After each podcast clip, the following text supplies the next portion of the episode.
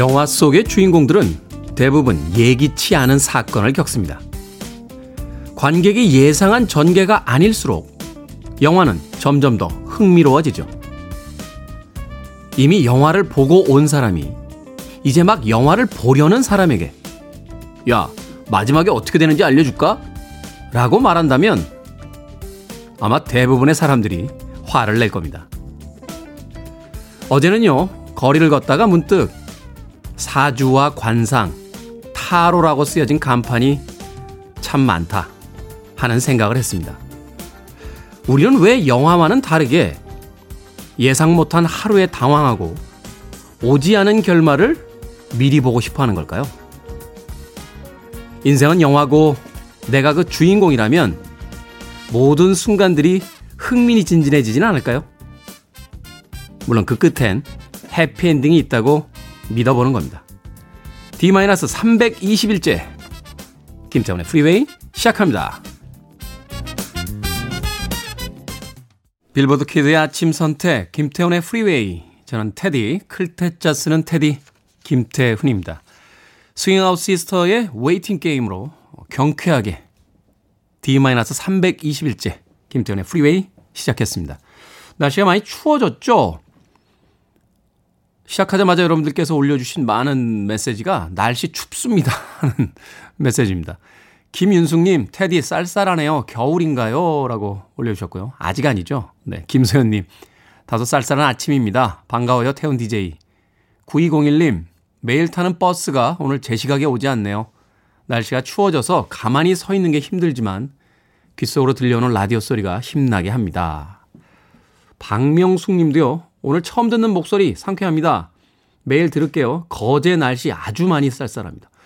거제면 남쪽인데 예, 거제까지 쌀쌀할 정도면 이제 겨울이 성큼 우리 앞에 다가왔다라고 생각할 수 있을 것 같습니다. 3239님, 이 추운 날씨에 강아지하고 산책 중이라고요. 테디 안녕하세요. 강아지 산책 중에도 오프닝은 챙겨 듣고 있습니다. 오프닝 너무 좋아요. 라고 보내주셨습니다. 이 강아지 종이 뭐죠? 강아지가 수줍게 뒤통수를 보여주고 있고 예, 고개를 돌리고 있어서 무슨 종인지 잘 모르겠습니다. 정면샷도 하나 보내주십시오. 3239님 커피 앤 도넛 선물 교환권 보내드리겠습니다. 아침 산책 마치시고 어, 커피 드시면서 상큼하게 시작하시길 바라겠습니다. 자, 청취율 조사 기간입니다. 음, 지난주부터 이벤트 이어오고 있습니다. 오늘의 미션은요. 김태훈의 프리웨이 유튜브 구독 인증 이벤트입니다. 드디어 프리웨이가 유튜브에 진출했습니다. 구독자 수가 어마어마합니다. 네. 제가 마지막으로 확인했을 때 40명 정도 있었습니다. 어떻게 제작진이 더 많은 것 같아요. 구독자보다. 뭐 이제 시작했으니까요. 자, 오늘 놓쳤던 프리웨이 혹은 시간이 지나고 나서 다시 듣고 싶은 방송들 언제 어디서나 편하게 들으실 수 있습니다. 뭐 일러스트 그림도 있고요. 다시 듣기 풀 버전을 올려놨으니까 들어오셔서 어, 다시 듣는다 또는 놓쳤던 방송 어, 챙겨 듣는다 하는 기분으로 들으시면 되겠습니다. 검색창에 김태훈의 프리웨이 검색하시고 들어오시면 저희 홈페이지 나오거든요. 그 홈페이지 오른쪽 상단에 공식 SNS라고 이렇게 아, 아이콘이 떠 있습니다. 거기서 유튜브를 상징하는 재생 버튼 누르시면 바로 연결이 됩니다. 뭐 인스타그램 365 프리웨이로 오셔서 어, 링크를 걸어 놨으니까요. 거기서 들어오셔도 되겠습니다. 자, 유튜브 채널 구독하신 후에 인증 사진 보내주시면 추첨 통해서 총 50분에게 커피 모바일 쿠폰 보내드리도록 하겠습니다. 문자 번호는 샵1061, 짧은 문자 50원, 긴 문자 100원, 콩은 무료입니다. 여러분은 지금 KBS 2라디오 김태훈의 프리웨이 함께하고 계십니다. KBS 2라디오 yeah, 김태훈의 프리웨이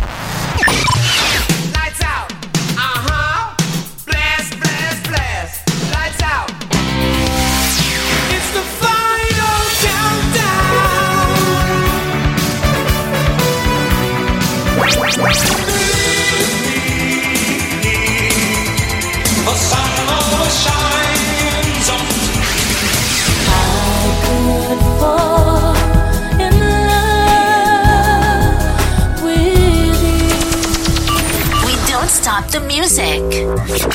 80년대 후반에 등장해서 90년대에 힙합이 대중화되기 전 뉴잭 스윙을 이끌었던 아티스트입니다. R.B. Shaw. 본명은 알버트 조세프 브라운 3세 이렇게 돼 있는데 R.B. Shaw의 Night and Day 들이었습니다. 괜찮네요. 대부분 이런 음악적 분위기는 이제 늦은 밤에 듣는 음, 음악으로만 우리가 알고 있었죠. 슬로우 잼 계열의 예, 음악으로도 불릴 수 있는 음, 그런 음악인데 날씨가 좀 추워지니까 약간 이 끈적거리는 음악이 온기를 좀 담고 있는 것 같아서 아침 시간에도 괜찮게 어울린다 하는 생각을 음악이 나가는 동안 혼자 하고 있었습니다. 알비쇼의 Night and Day 들으셨습니다. 음, 가온님께서요, 한 번 썼는데 네 번이나 뜰 줄이라. 아, 한 번 썼는데 이렇게, 뭐 이렇게 버그인가요? 이렇게 동일한 메시지가 몇 번 같이 떠서 올라올 때가 있습니다. 1등 한번 해보고 싶었어요. 라고 보내주셨습니다. 콩으로는 1등으로 출첵하셨는데 문자 메시지까지 통합 3등입니다. 예. 이런 거 등수 매기는 프로가 있나요? 예, 뭐 올림픽도 아니고. 우리 작가들이 감동한 모양이에요. 어, 상큼한 과일컵 예, 선물 교환권 보내드리겠습니다. 비타민이 부족하다고 합니다. 요새 해를 안 받고 자꾸 실내로만 들어와서 과일 드시고 비타민 보충하시길 바라겠습니다. 3239님께서 강아지가 어떤 종입니까? 제가 궁금합니다. 했더니 정면샷을 보내주셨어요. 시바견 장군입니다. 테디 방송 함께 들으며 산책합니다. 라고 보내주셨습니다.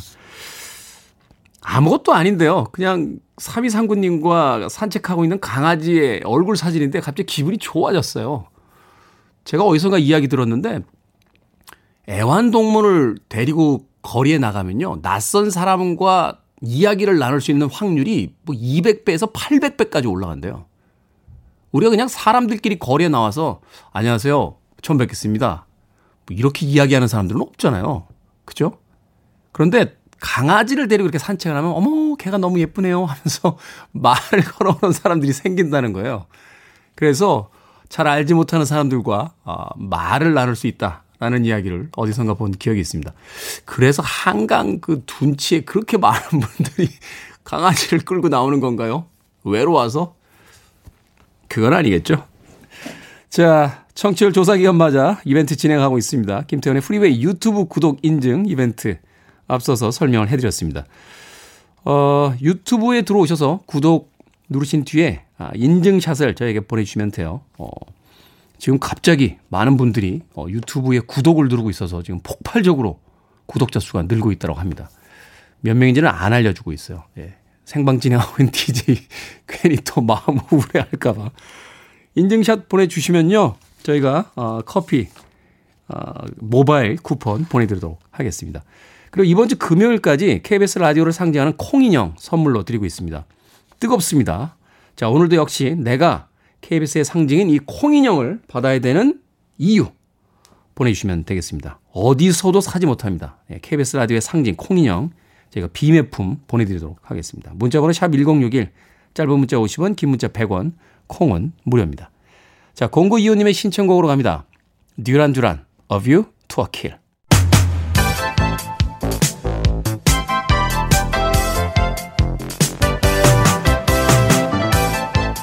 이 시각 뉴스를 깔끔하게 정리해드리는 시간 뉴스 브리핑 최영일 시사평론가와 함께합니다. 안녕하세요. 안녕하세요. 쏟아집니다 뉴스가 쏟아집니다 쏟아집니다 언제쯤 참 뉴스 뭐 해야 되지 이런 생각하면서 방송할 수 있을지 아마 전 세계에서 라디오나 TV 비율로 봤을 때요 네네. 시사 프로가 우리나라만큼 많은 나라 없을 것 같아요 없고요 이렇게 뉴스가 매일 쏟아지고 속보가 매 시간 나오는 나라 없죠 그래서 그런지 몰라도 네네. 다이나믹하고 시민들이 네. 항상 그 뉴스에 귀 기울이고 있으니까 깨어 있는 사람들이 많은 것 같아요. 그런데 보통 다 이 지역 주민 뉴스들이 많죠. 네. 오스트레일리아나 뉴질랜드 이런 데 가보면 조용한데 캐나다도 그렇고 우리는 우리 뉴스도 많은데 또 지구촌 걱정까지 해줘야 되기 때문에 어, 우린 세계 곳곳에 돌아가는 걸 다 알고 있습니다. 그렇군요. 우리나라만큼 IT가 한국 정보가 빠른 나라가 없는 것 맞습니다. 같습니다. 자, 첫 번째 뉴스 어떤 뉴스입니까? 그래서 베를린으로 날아가 봅니다. 네. 이게 우리 뉴스인데 베를린에서 벌어지고 있는 또 치열한 싸움이에요. 한일전입니다. 어, 평화의 소녀상 베를린의 밑에 구에 참 설치까지도 우여곡절이 있었어요. 근데 결국은 설치를 했어요. 근데 설치하자 철거하라 이런 명령이 이 나온 겁니다. 네. 그런데 그 이유를 알고 본즉 이 일본의 지금 스가 총리의 신임 총리 체제 여기서 관방 장관이 그러니까 이 일본에서 외교 차원에서 이 뒷 로비들을 엄청나게 한 거예요. 그래서 결국은 이제 이거 철거하라 이렇게 된 건데 이 철거에 대해서 우리 교민들 또 이 독일의 시민사회 깨어 있는 사람들 우리가 지금 나치 시절도 아닌데 이 예술품을 왜 철거해야 하느냐 이거는 굉장히 좀 이상한 정책이다. 네. 그걸 들고 일어나서 지금 이제 법원에 어, 이거 철거 금지 가처분 명령 신청을 낸 겁니다. 그게 받아들여졌죠? 일단은 법원에서 두 주 후에 결정을 하니까 법원 결정이 나올 때까지는 미태구도 철거하지 않겠다. 그래서 지금 철거가 보류돼 있는 상태예요. 이게 우리나라의 어떤 교민들도 교민들입니다만 베를린 뭐 그 연예인 연합회 뭐 네. 이런 베를린 시민들 네. 또 독일 시민들이 굉장히 적극적으로 참여를 하고 있다라고 하던데. 어 이게 뉴스가 되자 현지에서 네. 이거 말이 되는 철거인가? 결국은 이제 일본의 로비를 이 독일이 받아들인 것 아닌가? 베를린 시 그 다음에 밑에 구 아주 입장이 위태하게 된 겁니다. 그런데 이 밑에 구의 또 구청장은요 알고 보니까 녹색당 소속이에요. 그러니까 이게 진보 정당이죠. 진보 정당이죠. 그러니까 어떻게 이런 일이 있을 수가 있는가? 그래서 지금 이게 철거가 철회된 게 아니에요. 보류된 거예요. 두 주 후 우리나라도 뭐 집회 금지 가처분 신청 내고 막 그러면 그러니까 판결이 보류된 예, 거죠. 예. 법원 판결을 이 나올 때까지 보류한다가 음. 밑에구 입장인데 이 사이에 우리가 완전히 싸워야 되는 상황인 거죠. 그래서 교민들 뭐 이 독일 시민들 300여 명 이 앞에서 시위도 하고 있고 또 이 독일의 전 총리 슈레더 전 총리가 우리나라 이 부인 배우자하고 함께 결혼을 했죠. 네. 김소연 씨인데 슈서방이라는 별명을 가지고 있잖아요. 그래서 지금 굉장히 이 문제에 대해서 또 거세게 나섰고 지금 우리 국내 여론도 아주 뜨거운데 일본에 대한 비판이 가장 크죠. 근데 핵심은 비문이 있어요. 철거의 이 근거가 뭐냐면 어 비문은 원래 쓰, 쓰겠다는 얘기가 없었는데 비문을 썼네. 이거 빼야지. 근데 그 비문이 2차 대전 전쟁 동안 일본이 아시아 여성들을 성적 착취했다는 내용이에요. 이 비문 빼면 평화소녀상의 의미를 지나는 시민들이 모를 수 있습니다. 비문도 원문 그대로 두는 투쟁을 우리가 해야 됩니다. 독일에 세 개의 소녀상이 있는데 두 개는 또 사유지에 있고 이번에 이제 이 소녀상이 중요한 이유가 이제 공공지에 있기 맞아요. 때문에 이것이 꼭 보존이 돼야 된다. 그렇습니다. 라고 이야기를 하더군요. 자, 다음 뉴스 가겠습니다. 네, 현대자동차가 3세 경영 체제에 막이 올랐다. 정의선 현재는 수석 부회장인데 회장이 됩니다. 자, 그러면 이제 1대는 우리가 잘 아는 현대그룹의 창업주 정주영, 고 정주영 회장이죠. 현대차는 이때 생겼고 2대 정몽구 회장이 현대차를 엄청나게 키웠어요. 물려 2세 경영 물려받을 때가 아마 자산 총액이 한 34조 됐는데 네. 지금은 뭐 200조를 넘으니까 한 8배 키웠고 그리고 지금 현대자동차는 세계 5위에 랭크돼 있습니다. 대단한 거죠. 예. 5위를 가기 위해서 딛고 올라간 업체가 어디냐면 자동차의 원조 포드를 딛고 5위가 된 겁니다. 포드를 딛고요. 네, 포드가 헨리 포드 자동차 왕. 그 유명한 T형 예, 모델 T형 모델로 시작해서 가지고 자동차의 대중화를 예, 만든 채플린 무성 영화, 흑백 영화에도 나오는 포드 자동차를 딛고 우리 현대차가 세계를 누비고 있는 건데요. 이 3대 경영 체제는 왜 그러면 어 아직 정몽구 회장 정정하신데 왜 물려주지? 이게 1대에서 2대로 갈 때 형제의 난이 있었어요. 그렇죠. 현대그룹이 막 쪼개지잖아요. 네. 그래서 그때 너무나 시달렸던 정몽구 회장은 그런 일 없도록 하겠다. 내 생전에 깔끔하게 정리하고 물려준다. 이렇게 계획을 세웠다고 하는데 형제난이 있기가 어려운 게 외아들입니다. 근데 어쨌든 3대 경영 체제가 막이 오르고 상당히 준비된 이 경영자로 아마 차세대 미래차 지금 현대차가 수소차 부분은 세계 1위거든요. 요즘에 미국에서 니콜라 사기 사건 터진 걸 보면 굴러가지도 않는 수소차로 이제 이 저 막 펀딩을 했는데 네. 우리나라는 수소차가 2년 전부터 굴러다니고 있습니다. 사실은 이제 우리나라 산업의 가장 그 첨예한 미래 중의 하나를 이 수소 전기차로 보거든요. 네. 네. 현대자동차 잘 경영하시길 바라겠습니다. 자, 세 번째 뉴스. 네, 이 이근 예비역 해군 대위죠. UDT. 네. 특수부대 출신인데 인기 유튜버입니다. 사실은 굉장히 재밌는 유행어를 많이 만들어내서 유튜버로 시작해서 지금 이제 지상파를 누비는데 인성에 문제 있습니까? 아, 그렇죠. 그렇죠. 그런데 이 유명해지다 보니까 유명세를 치르는 건데 이제 구설들이 막 터져 나오는 거예요. 무명 어려웠던 시절 있었을 텐데 처음에는 비투였어요. 근데 그 비투가 한 200만 원 정도를 빌렸다가 음. 갚았다 안 갚았다 이 논란인데 이번에 터진 건 좀 셉니다. 성추행 그 성추행 전력이 법정 판결로 남아 있는 거예요. 정과가. 그래서 이제 이 2017년에 강남에 있는 뭐 클럽에서 여성을 성추행을 했고 200만 원 벌금의 판결을 받았다. 그럼 이게 성범죄 전력이 있는 건데 이게 공개되면서 문제가 되자 이근대위가 직접 밝혔어요. 성추행 이 전력이 있는 거 맞다. 그러나 추행은 없었다. 법원 판결은 그렇게 났지만 네네. 나는 한 적이 없다. 그러니까 난 좀 억울하게 왜냐하면 피해자의 일방적인 주장이 일관됐다라는 이유로 법정에서 인정이 되는 바람에 나는 꼼짝없이 성추행범이 된 것이다. 이렇게 이제 억울하다는 해명을 했는데 거기에 대해서 또 2차 피해다. 어제 어. 어제 피해자가 입장을 밝힌 거죠. 그러니까 이게 성추행은 없었는데 성추행범으로 난 몰렸다면 그 피해자가 가짜 피해자라는 얘기가 되는 거지 않습니까? 그렇죠. 그럼 그 피해자는 지금 이제 2차 가해를 당한 거죠. 여기 대해서 변호사가 강하게 밝히면서 그렇다고 뭐 소송하겠다거나 그런 얘기 안 했어요. 이러한 이야기를 하지 말아달라. 이 이야기를 듣는 것만으로도 2017년 사건이 떠올라서 피해자는 고통스럽다. 이런 이야기가 나왔습니다. 참 유명해진다는 것도 쉬운 일은 맞아요. 아닌 것 같습니다. 자, 여기서 시사 엉뚱 퀴즈. 오늘의 문제 어떤 네, 문제입니까? 엉뚱 퀴즈입니다. 베를린 평화의 소녀상 철거를 보류하기로 했다는 소식 막 전해드렸고요. 이 사실 이번 철거전은 일본의 전방위적인 로비가 있었다. 이 관방 장관이 인정을 해버렸어요. 네. 그러나 결국 일본의 이런 노력은 지금 수포로 돌아가기 직전에 있습니다. 우리가 힘을 더 모아야 되는데 여기서 문제. 헛된 일이나 헛수고가 된 일. 말짱 이것이 되었다. 이렇게 말을 하죠. 이 알을 톡톡 터뜨려 먹는 생선. 쌀쌀한 요즘부터가 제철인 생선. 말짱 이것은 무엇일까요? 자, 1번 도루묵, 2번 도토리묵, 3번 부산어묵, 4번 오르한 파묵. 네. 정답 아시는 분들은 지금 보내주시면 되겠습니다. 객관식이지만 재미있는 오답 포함해서 총 10분에게 불고기 버거 세트 쿠폰 보내드립니다. 자, 헛된 일이나 헛소가 된 일을 말짱 이것 됐다라고 합니다. 생선의 이름이고요. 알을 톡톡 터트려서 먹으면 아주 맛있습니다. 찌개로도 먹습니다. 자, 문자번호 샵 1061, 짧은 문자 50원, 긴 문자 100원, 콩은 무료입니다. 아, 보기 안 읽어드렸군요. 1번 도루묵, 2번 도토리묵, 3번 부산어묵, 4번 오르한 파묵 되겠습니다. 보기가 점점 아방가르드해지고 있습니다. 자, 뉴스 브리핑 최영일 시사평론가와 함께했습니다. 고맙습니다. 고맙습니다.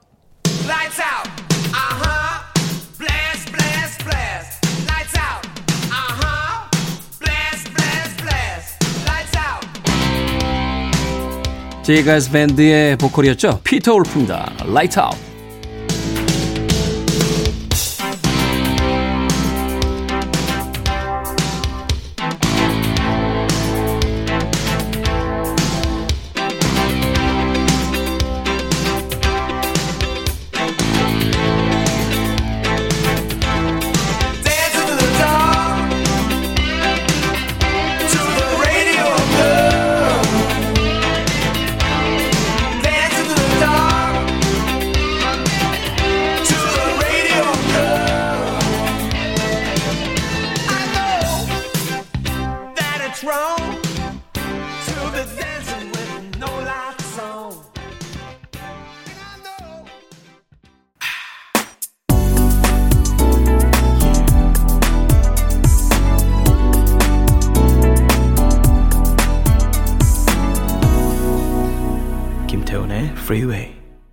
토니 브렉스톤은 우리가 자기가 뭐 하고 있는지 궁금해 한다는 걸 알고 있을까요?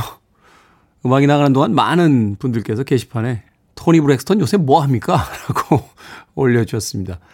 저도 잘 모르겠어요. 네, 한번 찾아보겠습니다. 토니 브렉스톤의 Breathe Again 들으셨습니다. 자, 오늘의 시사 엉뚱 퀴즈 정답은 1번 도루묵이었습니다. 네, 1254님, 말짱 꽝 아닌가요? 네, 아닙니다. 도루묵입니다. 4156님, 1번 도루묵, 아침 서핑 가는 중에 듣는 중입니다. 꼭 당첨되었으면 하네요. 와, 지금 물은 괜찮은데, 어, 물 속에 들어갔다 나오시면 추울 것 같은데요. 어, 수트 두꺼운 거 입고 들어가십시오. 홍정민님, 1번 도루묵이요. 02로 시작하는 전화 와서 청취율 전화인 줄 알고 받았는데 대출 전화입니다.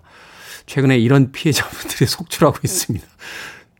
청취율 조사인 줄 알고 받았는데 대출이나 뭐 텔레마케터들의 전화가 너무 많다라고 하는데 그래도 반갑게 전화 받아주십시오. 네.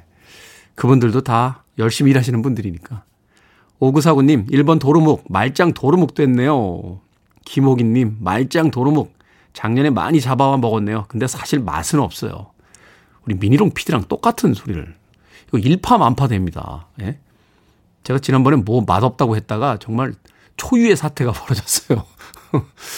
맛있습니다. 아, 도로묵 맛있어요. 그렇게 구워서 먹으면 그 알이 침 넘어가는 게 끈적끈적한 그, 그 무슨 성분이에요? 거기다가 그, 아, 파김치 같은 거 딱 하나 있으면 정말, 아우. 저는 아침 안 먹는데 왠지 방송 끝나고 먹어야 될 것 같은 분위기인데요. 김나쿠님, 1번 도루묵입니다. 일찍 일어나도 다시 자서 말짱 도루묵 됐습니다. 김완진님은 도루아미타불이라고 네, 보내주셨고요. 여러분들, 많은 분들께서 정답 보내주셨습니다. 자, 정답자와 재미있는 오답자 포함해서 총 10분에게 편의점에서 사용할 수 있는 불고기 버거 세트 보내드리겠습니다. 당첨되신 분들은요, 오늘 방송이 끝난 후에 김태훈의 프리웨이 홈페이지에서 확인하실 수 있습니다. 포털 사이트 검색창에 김태훈의 프리웨이 검색하고 들어오시면 되고요. 들어오신 김에 유튜브 구독도 눌러주시길 부탁드리겠습니다. 자, 그리고 코로나 시대에 다시 읽어볼 만한 36편의 영화를 다룬 책, 윤여수 작가의 당신이 좋다면 저도 좋습니다. 이 책 선물로 드립니다.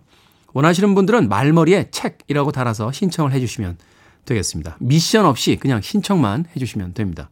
문자번호 샵 1061, 짧은 문자 50원, 긴 문자 100원, 콩은 무료고요. 역시 당첨자는 오늘 방송이 끝난 후에 김태훈의 프리웨이 홈페이지에 올려놓겠습니다. 자, 아하의 음악으로 갑니다. The Sun Always Shine on TV.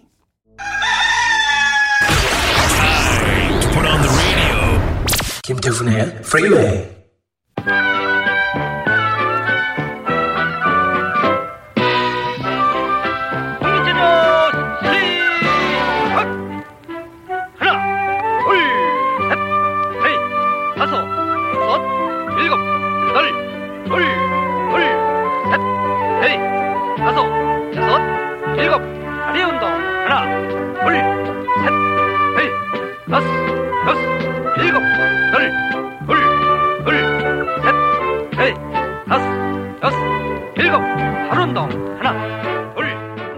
생각을 여는 소리 Sound of Day 2020년에 홈트가 있다면 라떼엔 국민체조가 있었습니다. 전 국민의 체력을 책임졌던 국민체조의 익숙한 음악과 구령소리 들으셨는데요. 학창시절 생각나시죠? 매일 아침 운동장에 모여서 국민체조를 했습니다. 그때는 이게 왜 그렇게 귀찮고 폼도 안 나고 멋쩍었는지 오만 상을 쓰면서 대충 하다가 선생님들께 들켜서 혼난 기억도 납니다. 하지만 지나고 나서 생각해보면 이만한 전신 운동이 없었던 것 같아요. 오늘 마침 체육의 날입니다. 코로나19로 몇 달간 바깥 활동을 하지 못하고 운동량이 줄면서 코로나 확진자가 아니라 내가 바로 확진자다. 라는 우스갯소리도 나오고 있습니다. 오랜만에 국민 체조 추억 떠올리면서 가볍게 스트레칭으로 아침 시작해보는 건 어떨까요? 그런데 국민체조 시작! 구령 붙인 이분? 누군지 아시는 분 계세요?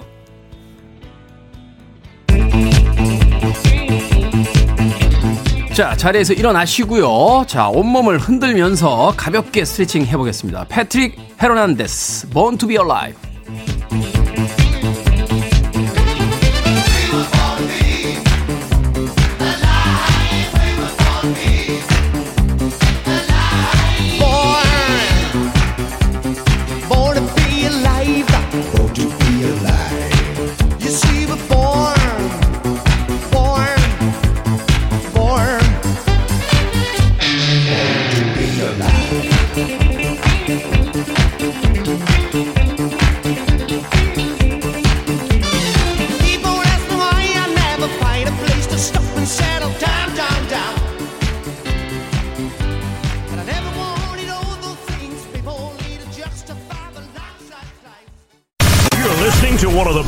Radio stations around.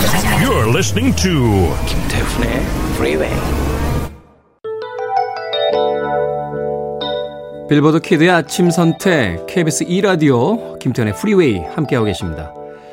코로나로 인해 일본에 있는 가족들과 7개월 이상 생이별 중인 우리 병진이 형님 마음이 많이 속상해 있습니다.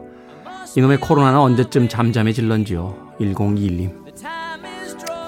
치킨 한 마리 선물 교환권 보내드릴게요. 병진이 형님 위로 좀 해주십시오. 자, 스틱스의 베이브 1부 끝곡입니다. 2부에서 뵙겠습니다.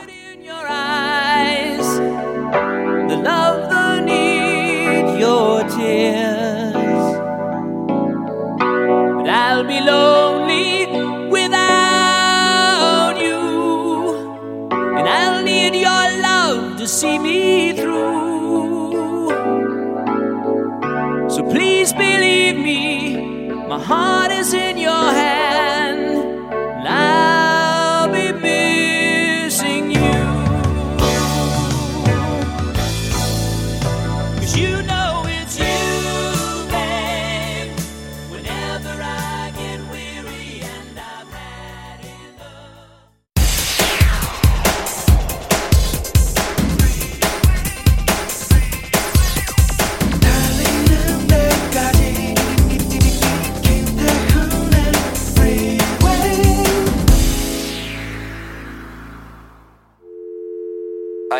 Arms around me. I need to feel your touch.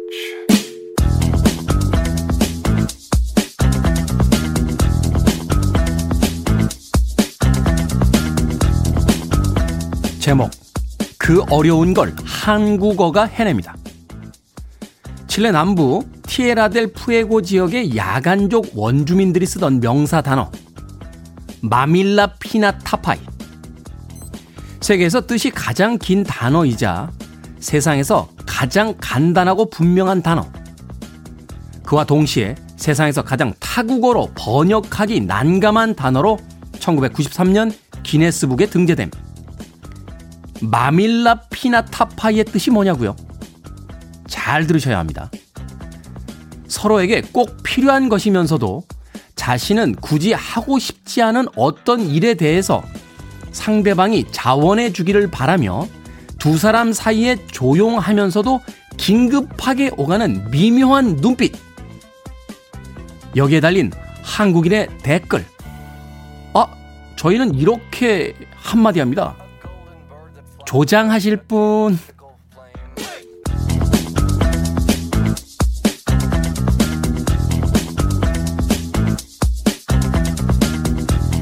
뭐든 읽어주는 남자. 오늘 읽어드린 글은요, 한 포털 사이트에 올라온 유머 글입니다. 그 어려운 걸 한국어가 해냅니다. 였습니다. 꼭 필요한데 나는 하기 싫고 누군가 나서서 하겠다면 좋겠는데 다들 눈치만 보고 이게 Mamihlapinatapai라는 단어의 뜻인데요. 세상에서 가장 타국어로 번역하기 난감한 단어로 기네스북에 등재된 단어랍니다. 하지만 한국인 네티즌은 한 방에 해결해 줍니다. 조장하실 분, wow, 천재야. 한국 사람들 다 천재야. 로비 윌리엄스의 It's Only Us로 김태훈의 프리웨이 2부 시작했습니다. 음악이 나가는 동안 익숙한 리듬이라서 고개를 흔들고 있었는데 문득 생각해 보니까 이 곡 나온 지 한 20년 됐어요. 그죠? 제가 음반 회사에 있을 때 예, 나왔던 곡이었습니다. 이 곡 처음 들었을 때, 아, 이렇게 경쾌한 곡이 있나 라고 했는데 그로부터 경쾌하게 20년이 흘러갔습니다. 로 윌리엄스의 It's Only Us로 D-321째 김태현의 프리웨이 2부 시작했습니다. 앞서 일상의 재발견, 우리 하루를 꼼꼼하게 들여다보는 시간, 뭐든 읽어주는 남자에서 그 어려운 걸 한국어가 해냅니다. 라는 일종의 유머 글을 읽어드렸습니다. 그래요. 한국 사람들 말 참 아주 효율적으로 하지 않습니까? 어? 정말 짜증나는 순간인데 누군가가 나를 계속 괴롭히면서 뭔가 좀 어처구니 없게 만들 때 뭐라고 합니까? 하면, 아, 좀. 그러면 그냥 다 해결이 되는 뭔가를 구구절절 설명할 필요 없이도, 예. 아마도 그 오랫동안 같은 지역에서 살아온 사람들이기 때문에 눈치 하나만큼은 정말 최고의 수준에 올라 있는 어, 그런 민족이 아닌가 하는 생각이 듭니다. 아울러서 이 멋진 한글을 만들어 주신 세종대왕님에게 10월 9일에 전해드리지 못한 감사의 마음을 조금 더 전하도록 하겠습니다. 자, 뭐든 읽어주는 남자, 여러분 주변에 의미 있는 문구라면 뭐든지 읽어드립니다. 말머리 뭐든 다셔서요, 여러분의 일상 속에 소소한 글들 보내주시면 되겠습니다. 문자번호 샵 1061이고요. 짧은 문자 50원, 긴 문자 100원, 콩은 무료입니다. 채택되신 분께는 촉촉한 카스테라와 라떼 두 잔 모바일 쿠폰으로 보내드리겠습니다. 광고 듣고 오겠습니다. I want it, I need it, I'm desperate for it. Okay, let's do it. 김태훈의 Freeway. 80년대로부터 이어진 어덜트 컨템퍼러리 계열의 음악 두 곡 이어서 보내드렸습니다. 마이클 W. 스미스의 I'll be here for you 그리고 셀레나의 I could fall in love 들이었습니다. 어제 제가 방송 중에 나이가 들으니까 안 들리던 음악도 들립니다. 라는 이야기를 드렸었죠. 대표적인 음악이 바로 이 adult contemporary 계열의 음악이 아닌가 생각이 듭니다. 분류도 그렇게 하잖아요. 어른들, 어른들이 듣는 음악 이렇게 분류를 하는데 특별한 자극이 없이도 어, 그 숨은 맛들을 어, 느낄 수 있는 그런 계열의 음악이 adult contemporary 계열의 음악이 아닌가 싶습니다. 예고해드리면 어, 오는 일요일 1부 adult contemporary 음악을 주로 선곡을 해놨습니다. 특집은 아니고요. 네, 일요일 오전에 좀 여유 있게 시작을 하시라고 1부는 adult contemporary 계열의 음악으로 어, 선곡을 했고요. 2부에서는 Sunday Jazz Morning 네, 김광현 재즈피플 편집장과 함께 아주 부드러운 재즈 음악이 준비가 돼 있으니까 일요일 순서도 기대해 주시길 바라겠습니다. 9206님께서요, 테디 유튜브 구독에 동참하고픈데 방법을 모르겠습니다. 설명 한번 더 해주시면 안 될까요? 하셨습니다. 쉽습니다. 인터넷 포털 사이트에 김태훈의 프리웨이 치고 들어오시면요. 홈페이지가 나옵니다. 그럼 그 홈페이지 우측에요. 아, 유튜브를 상징하는 아이콘이 있어요. 예, 그걸 누르시고 구독만 눌러주시면 돼요. 별로 안 어렵죠? 한 번, 두 번, 세 번, 세 번, 네, 세 번만 아, 하면 됩니다. 인기를 얼른 얻어서 포털 사이트의 첫 화면에 김태훈의 프리웨이의 홈페이지 클릭 버튼이 생기는 그날까지 열심히 하도록 하겠습니다. 아, 유튜브 구독 버튼 누르신 다음에요. 인증샷 찍어서 저희에게 보내주시면 저희들이 선물 보내드립니다. 아, 오늘 50분에게 커피 모바일 쿠폰 보내드리니까 유튜브 구독, 인증샷 꼭 보내주십시오. 샵 1061, 짧은 문자 50원, 긴 문자 100원, 콩으로는 네, 무료입니다. 정경아 씨께서요, 어, 일러스트, 일러스트 그림 너무 귀엽습니다. 발도 까닥거리고 고개도 흔들고 뒷배경도 바뀌어가며 유튜브 홈페이지에 들어오신 것 같아요. 저희들이 일러스트에 굉장히 심혈을 기울였습니다. 예, 전체 라디오 프로그램 중에서 단연 최고라고 저희가 자부합니다. 저희 스탭들이 디자이너 집에도 못 가게 하고요. 딱 붙어 앉아가지고 네, 이렇게 해주세요, 저렇게 해주세요. 발도 까딱거리게, 고개도 흔들게 계속 괴롭히면서 만든 겁니다. 물론 주 52시간 네, 근무 시간은 저희가 준수해서 괴롭혔습니다. 자, 유튜브 방문하셔서 유튜브 채널에서 김태훈의 프리웨이 검색하셔도 찾으실 수 있습니다. 자, 80년대 그 어느 날 청춘이 무르익었던 그 시간 나이트 클럽으로 갑니다. 유럽 Final Countdown.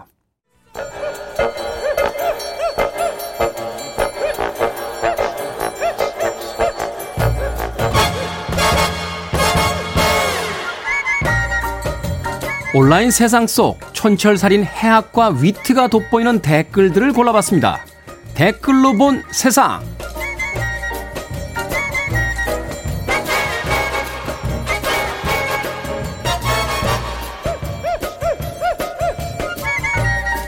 오늘 만나볼 첫 번째 세상. 모종화 병무청장이 국정감사에서 유승준, 영문 이름 스티브 유 씨의 입국은 금지돼야 한다고 거듭 강조하자 유 씨가 자신의 SNS에 반박의 글을 올렸는데요. 거기에 비판의 댓글이 달리자 유 씨의 재응수가 이어지고 있습니다. 여기에 달린 댓글들입니다. S땡땡님, 외국인에게 비자 안 내주는 게 위법인가요? 이건 그냥 미국 가기 위해 비자 신청했는데 비자 안 나온다고 미국 정부한테 소송 거는 거 아닙니까? 피땡땡님, 아니 그러니까 누가 언제 못 오게 했냐고요. 관광 비자로 와서 가고 싶은 곳, 만나고 싶은 사람 다 만나세요. 본인이 한국에서 연예인으로 활동해서 돈 벌려 하니 안 되는 거죠. K땡땡님, 아, 이분 기사 좀 그만 써주세요. 전 국민 스트레스 올라갑니다. 안물, 안궁. 한국에선요, 절대로 건드리면 안 되는 문제가 하나 있습니다. 그게 바로 군 문제죠. 누가 미리 좀 알려주시지.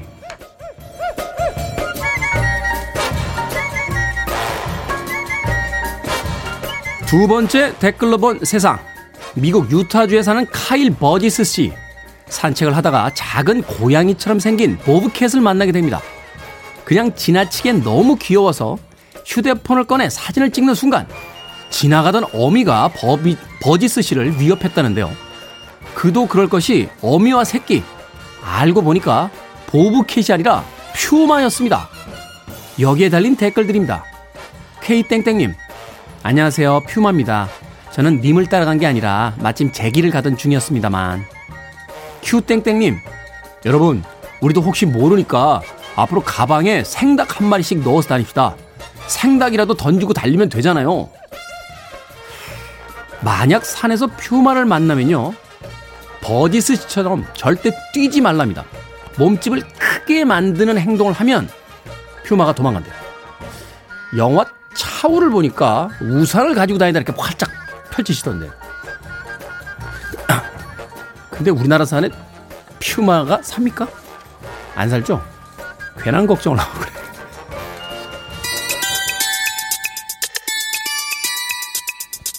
에이스 원더 크로스 마이 하트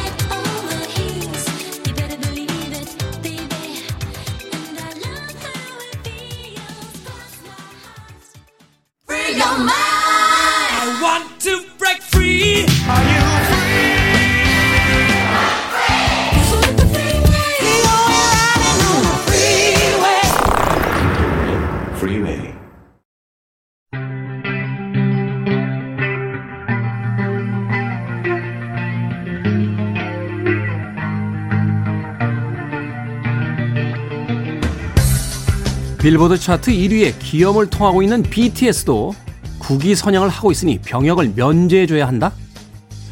그리고 댓글에서 살펴봤던 유승준 씨의 입국 논란으로 인해 다시 한번 병역 기피와 면제에 대한 관심이 높아지고 있습니다. 오늘날과 판바이 같은 사건을 역사 속에서 찾아보는 역사 대자뷰 공간 역사연구소 박광일 소장님 오늘도 나오셨습니다. 안녕하세요. 안녕하세요. 김소연 씨께서요. 와 뇌가 섹시한 남자 박광일 소장님이시다. 팬입니다.라고 아유, 감사드립니다. 애정 어린 문자를 하트를 달아서 보내주셨습니다. 네, 열심히 하겠습니다. 네. 소장님 군대 갔다 왔습니다. 아, 이거 물어보기가 요새는 좀. 그, 뭐, 저희는 뭐, 당연히 이제 간다, 이렇게 생각을 하고, 갔다 그러니까요. 왔고, 벌써 이제 갔다 온 지가 거의 한 27, 8년? 그렇죠. 어, 네. 30개월 다녀오신 세대시군요. 네, 그렇습니다. 네. 네. 요새 뭐 22개월, 18개월 이렇게. 예. 그렇다고 하더라고요. 네 네네. 네, 네. 그만하겠습니다. 그 네. 얘기 종io 조선 시대 병역 체계 어떻게 됩니까? 최근에 이제 병역에 대한 의무, 뭐, 또 뭐, 면제, 이런 것들에 대한 또 논란이 많아지면서. 네. 역사 속에서의 어떤 병역은 어떻게 이루어졌는지 좀 궁금해지기 시작했는데. 음, 일단 뭐 조선시대 병역이라 그러면 다른 말로 양역이라고 얘기를 합니다. 양역. 그러니까 이제 양인들이라면 모두 져야 할 역. 그러니까 이제 보통 사람이라면 다 이제 그 역할은 해야 된다. 이런 의미를 갖고 있는데요. 어, 기간은 무척 깁니다. 16세부터 59세. 16세부터 59세요? 예, 이른바 이제 정남이라고 해서 역을 지는 나이에, 그러니까 성인에 해당하는 남자들은 모두 이 역을 지게 되는 거죠. 다만 이제 아니 그렇다면 그 기간 동안 모두 군대에 가 있느냐 이렇게 생각을 할 수 있지만 그렇지는 않고요. 어 16개월에 두 달. 16개월에 두 달? 예, 그러니까 매 16개월이 되는 해에 맞춰서 두 달씩 이제 군역을 아. 갔다 오는 일종의 이제 예비군 훈련을 좀 길게 갔다 오는 그러네요. 예, 근데 이걸 보통 번을 쓴다라는 표현을 쓰는데요. 네. 그러니까 이제 두 달 갔다가 다시 돌아오고 두 달 갔다 다시 돌아오고. 아, 이게 말하자면 그 저 동원 예비군을 좀 두 달 간격 두 달씩으로 좀 길게 간다 이렇게 생각하는 그렇죠. 거군요. 그래서 우리가 보통 뭐 당번병 할 때 그 번 같은 말이거든요. 그렇게 이제 병역을 칩니다. 아, 그랬군요. 대신 59이면 당시에 이제 평균 연령을, 평균 수명을 생각해 보면 일단 16살이 되면 죽을 때까지 가야 된다는 그렇죠. 그렇죠. 어, 그러니까 이제 그렇게 이제 가는 거니까 실제로 이제 굉장히 긴 의무였고요. 그러니까 일종의 당시로 보면 세금 을 내는 음. 것과 같다고 보면은 될 것 같고요. 그리고 뜻밖에도 전쟁이 그렇게 자주 일어나지는 않았습니다. 조선시대에. 네. 그러니까 고려나 다른 시대에 비해서. 그러니까 실제로 군역을 갔다라고 하면은 두 달 동안 요역을 하고 오는 경우가 많습니다. 요역은 뭡니까? 그러니까 이제 예를 들어 성을 쌓는다거나 아. 도로를 놓는다거나 노동으로 이제 대신하는 그렇죠. 그러니까 어. 이제 그런 역할들 때문에 이제 군역 자체에 대한 생각들을 이제 시키는 쪽이나 받는 쪽이 조금씩은 달라지게 되는 부분들이 있었죠. 그렇군요. 근데 이게 상당히 좀 부담이 되지 않습니까? 농경 사회에서 16개월에 네. 2개월씩 그 자리를 비우게 되면 이게 네네. 16개월당 2개월씩이니까 그렇죠. 농번기 일때일 수도 있고 그렇습니다. 또 한참 뭐 지역에서 뭔가 일을 해야 될 시기일 수도 있을 텐데 이게 굉장히 부담스러웠을 것 같은데요. 어, 두 가지 면에서 부담이 됐는데요. 첫 번째는 지금 얘기하신 것처럼 그 두 달이라는 기간이 결코 짧지 않고 상황에 따라서는 농사를 짓는 시기하고 겹칠 가능성, 봄이나 가을에 겹쳐버리면 모나기 때 두 달 갔다 오면 농사를 아, 못 짓는다는 얘기 그렇죠. 큰 낭패를 보게 되는데 본질적으로 가장 큰 문제는 그 군역을 지는 동안 들어갈 비용을 본인이 부담을 해야 됩니다. 예? 본인이요? 예, 그러니까 예를 들어 총도 준비를 해야 되고 총을 자기가 사고 어, 군복도 준비를 해야 되고 그러니까 이제 물론 이거를 혼자 하지는 않도록 해서 예를 들어서 세 명을 한 팀으로 꾸려서 그러니까 한 명이 군대를 가면 한 명은 몸으로 이제 그 역할을 하고 나머지 두 명은 비용을 대는 방식 이렇게 하지만 이게 이제 제대로 지켜지지 않게 되는 경우 결국 군대 가는 사람이 가는데 뭐 무기 없이 갈 수는 없으니까 무기를 네. 마련해야 되는 거고요. 아니 그럼 대장간에 가서 저 다음 주에 군대 가는데 칼 한 자로 만들어 주세요. 그래가지고 그걸 들고 들어간다. 이제 그걸 이제 그런 어떤 비용들을 들고 가야 된다는 부분이 있고요. 아. 사실은 이제 흥미로운 부분들은 기병으로 이제 차출이 됐는데 네. 조선 시대는 상당히 전, 전개는 기병의 숫자가 많았습니다. 네. 한 2만, 3만 오. 그 정도의 숫자를 유지를 했었거든요. 네. 그런데 문제는 말을 못 구해서 현장에 도착을 했더니 말 없이 말하고 같이 뛰었다라는 기록도 남아 있는 거죠. 아니 잠깐만요. 기병으로 차출이 되면 말을 자기가 가져가야 돼요? 그렇죠. 그래서 마, 그 기병인 경우는 이제 5인이 보통 한 팀을 꾸려서 이제 나머지 4명이 그 사람한테 비용을 지원하는 방식으로. 아니 그 지금식으로 이야기하면 기갑부대에 차출됐는데 탱크를 사가지고 가야 되는 상황인 거잖아요. 그렇죠. 뭐 저기 뭐 H사나 뭐 예전에 이제 D사 같은 데 연락을 해서 탱크를 네. 한대 우리 한 10명이 구, 구입하려고 한다. 뭐 요런 아. 개념인 거죠. 네. 요새도 그런 농담 하는지 모르겠습니다만 저희 군대 갔을 때 고참들이 야 근데 너 총 어디다 두고 왔냐 그래서 네? 총이요? 저 아저씨가 총을 총을 사왔어야지 총을 왜 안 사왔어? 어 빨리 BX 가서 총 사와. 이게 다 역사와 전통이 있는 유머였던 거군요. 그런 셈이 되는 겁니다. 오늘에야 알게 되네. 네. 오늘 그런데 이런 식으로 군역을 지었다고 하면 여기 네. 편법이나 비리가 분명히 전개가 됐을 것 같은데. 그러니까요. 이제 결국은 제일 큰 문제는 두 달 동안 비우는 게 되니까 결국은 가만히 생각을 해보면 이제 어떤 수가 생각이 나냐면 어차피 세 명 중에 한 명이 가도 된다 그러면 그 세 명이 모두 비용을 내서 쉬고 있는 네. 사람을 쓰면 되지 않겠느냐. 아, 그러니까 재산이 좀 있는 사람이면 네. 우리가 돈 될 테니까 네. 다른 사람 하나 그냥 아르바이트로 군대 보내자. 그렇죠. 보통은 요역이지만 운이 나쁘면 여진족을 뭐 소탕하러 간다거나 해서 굉장히 위험을 겪을 수도 있는 거니까. 목숨이 위험할 수도 있으니까. 그러니까 이제 이게 이른바 대립제가 되는 거고요. 이게 공식적으로 있었어요. 그렇죠. 그래서 아. 대립군이라는 군이 있었습니다. 그런데 실제로 이거를 국가에서 어느 정도 방조했다고 볼 수 있는 게 바로 뭐냐면 나중에 이제 국가에서는 이 군역 문제라고 하는 거는 두 가지 문제가 걸리는데 하나는 공평함의 문제도 있지만 국가 자체로 보면 재정의 문제가 훨씬 더 크거든요. 네. 그런 면에서 그렇다면은 나머지 군대를 못 가는 보인들이 그럼 세 사람 네 사람 모여서 따로 하지 말고 국가에다가 그 세금을 내라. 음. 이게 이제 국사 교과서에 나오는 방군 수포입니다. 군대 오는 대신 세금을 내라. 네, 그래서 포로 세금을 내라. 그러니까 방군이라는 게 군대에서 놓아주고 그다음에 수포 포를 받는다. 이런 의미가 되는 것이 이미 조선 전기에 나타나게 되면서 묘하게 이제 세금으로 바뀌는 현상. 그러니까 음. 이른바 군역이라 그러면 우리는 야 이제 몸으로 가서 좀 고생을 하는구나라고 하지만 조선 시대는 아유 이거 큰 세금이다. 이렇게 아. 느껴지는 방식으로 바뀌게 되면서 임진왜란을 겪으면서 그것이 본질적으로 큰 변화를 겪게 되는 거죠. 큰 전쟁을 겪으면서 아 이런 식으로 군역을 운영해서는 안 되겠다. 그렇죠. 하면서 바뀌게 된다. 네네. 알겠습니다. 음악 갖고 듣고 와서 조선 시대의 군 제도에 대한 이야기 계속해서 나눠보겠습니다. 좀 불안하네요. 예, 군대하고 축구 얘기하면 여성 팬들 빠져나간다. 음악은 좋습니다. 마티카입니다. 토이 솔저. 마티카의 토이 솔저 나가는 동안 6279님께서요. 저 여자입니다. 듣고 있어요. 김미용님. 아니요, 그렇지 않아요. 너무 재밌습니다. 제가 전혀 경험하지 못한 거잖아요. 다만 허세와 과장은 좀 빼주십시오. 네. 남자들이 군대하고 축구 얘기하면 허세와 과장이 좀 심해지긴 하죠. 자, 조선시대의 군대 이야기 역사 대자뷰 공간 역사연구소 박광일 소장님과 함께하고 있습니다. 과거에도 합법적으로 어, 지금 이야기하신 것 말고도 네네. 군역을 이제 면, 연기해 주거나 면제해 주는 경우가 있었습니까? 그러니까 세금을 내고 빠져나오는 게 아니라 네네. 나는 도저히 군대에 갈 형편이 안 된다. 네. 이런 이야기를 하면.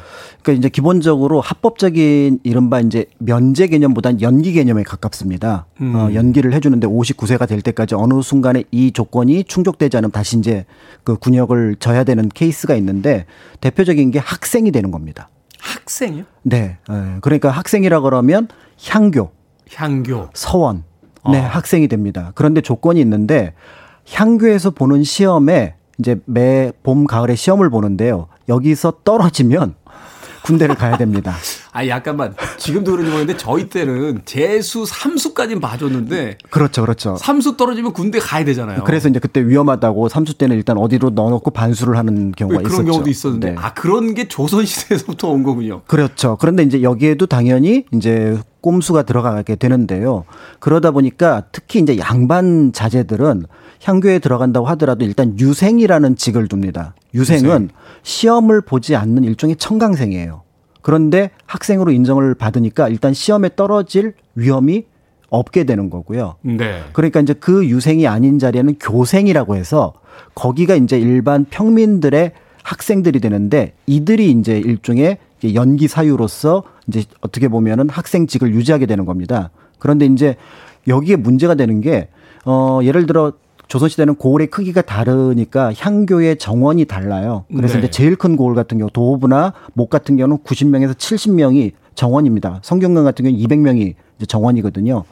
그런데 지방 조사를 해봤더니 예를 들어 뭐 정읍, 안동 이런데 학생이 900명이에요. 네?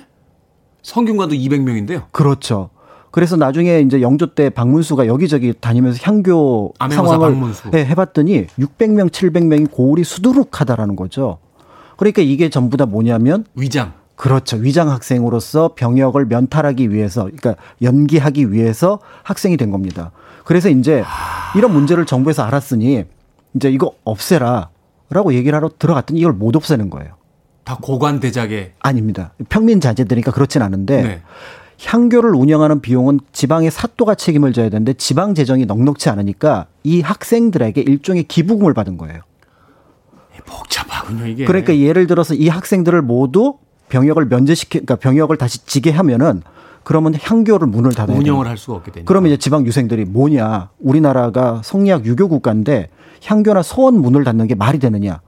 정부에서도 그건 맞는 것 같거든요. 이걸 차츰 줄여라라고 얘기를 하지만 차츰 줄이라는 얘기는 줄이지 말라. 일단 방관하겠다. 라는 것과 똑같은 거죠. 최근에도 그런 분들이 계신지 모르겠는데 예전에 이렇게 비리 중에 하나가 군대 가기 싫어가지고 그 외국 대학 그 에다가 아, 그죠 자녀들 보내서 이렇게 유학하는 상황 유학하고 그리고 되게 얘기 들으면 학교도 안 가고 그냥 등록금만 내서 학교 학생으로 인정만 받고 있으면 이제 군대를 연기를 해주니까 그렇죠. 뭐 이런 상황들이 있었다라고 하는데 이게 다 역사 속에서 그분들이 나는 공부를 열심히 하신 거네요. 역사 속에서 공부를 해가지고 얻어낸 아이디어들이니까. 어, 그러니까 이제 그런 케이스가 있고, 뭐 부득이하게 이제 어머니나 아버지를 모셔야 되는 경우, 이제 이런 경우는 이제 병역 그렇죠. 연기를 해주긴 하는데, 이제 가장 본질적인 문제는 조선 전기만 하더라도 양반들도 군대를 갔습니다. 그러네요. 지금 이야기해 주신 걸 보니까 양반 자제들이 이제 향교에 입학을 했다는 건 군대를 피하기 위한 거니까. 그렇습니다. 네. 그런데 조선 후기에 되면 결국 관습적으로 양반들이 모두 군대를 가지 않게 되니까 결국은 병력 자원 그러니까 세금으로 걷어들여야 될 비용도 줄어들게 되는 상황이 되니까 그 부담이 전부 평민들에게 가게 되는 거고요. 그래서 예전에는 16세부터 59세라고 얘기를 했는데 돌아가신 분한테 영장이 들어오고 에? 그다음에 그 아직 어린아이, 보통 이제 다섯 살 이하의 어린아이를 황구라 그러는데 황구에게 세금이 매겨지는 겁니다. 그 재정을 충당해야 되고 모자란 군역의 숫자를 확보해야 되니까. 그렇죠. 그러니까 또 양인들은 이른바 저, 저, 지, 지는 것도 힘든데 그 지는 의무보다 더 큰 상황들이 만들어지게 되니 사실은 인지 이게 이제 본질적으로 군역을 면제받는 방법. 그러니까 양반이 되는 방법을 찾아 나서게 되는 거죠. 여기서 하나의 힌트를 얻을 수 있을 것 같아요. 그러니까 군역에 대한 비리라는 건 결국 봉건제에서 이제 특권층에 의해서 이루어진 건데 네. 그것이 우리 시대에도 계속 펼쳐지고 있다라는 것은 공화국이라는 우리의 어떤 헌법 정신에 강력하게 위반되는 거잖아요. 그렇습니다. 특권으로서 봉건주의 시대를 살아가겠다라고 외치는 거랑 다를 게 없는 거니까. 그렇죠.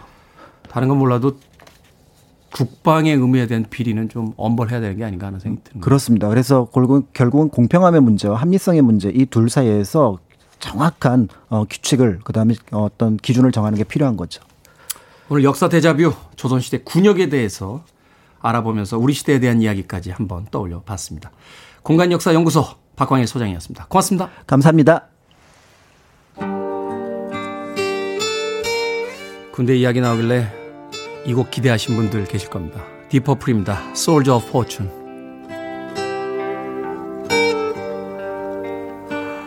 I have often told you stories about the way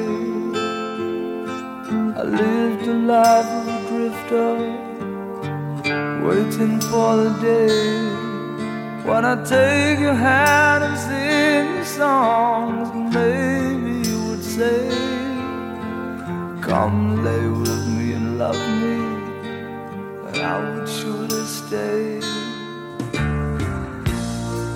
But I feel I'm growing older. And the songs that I have.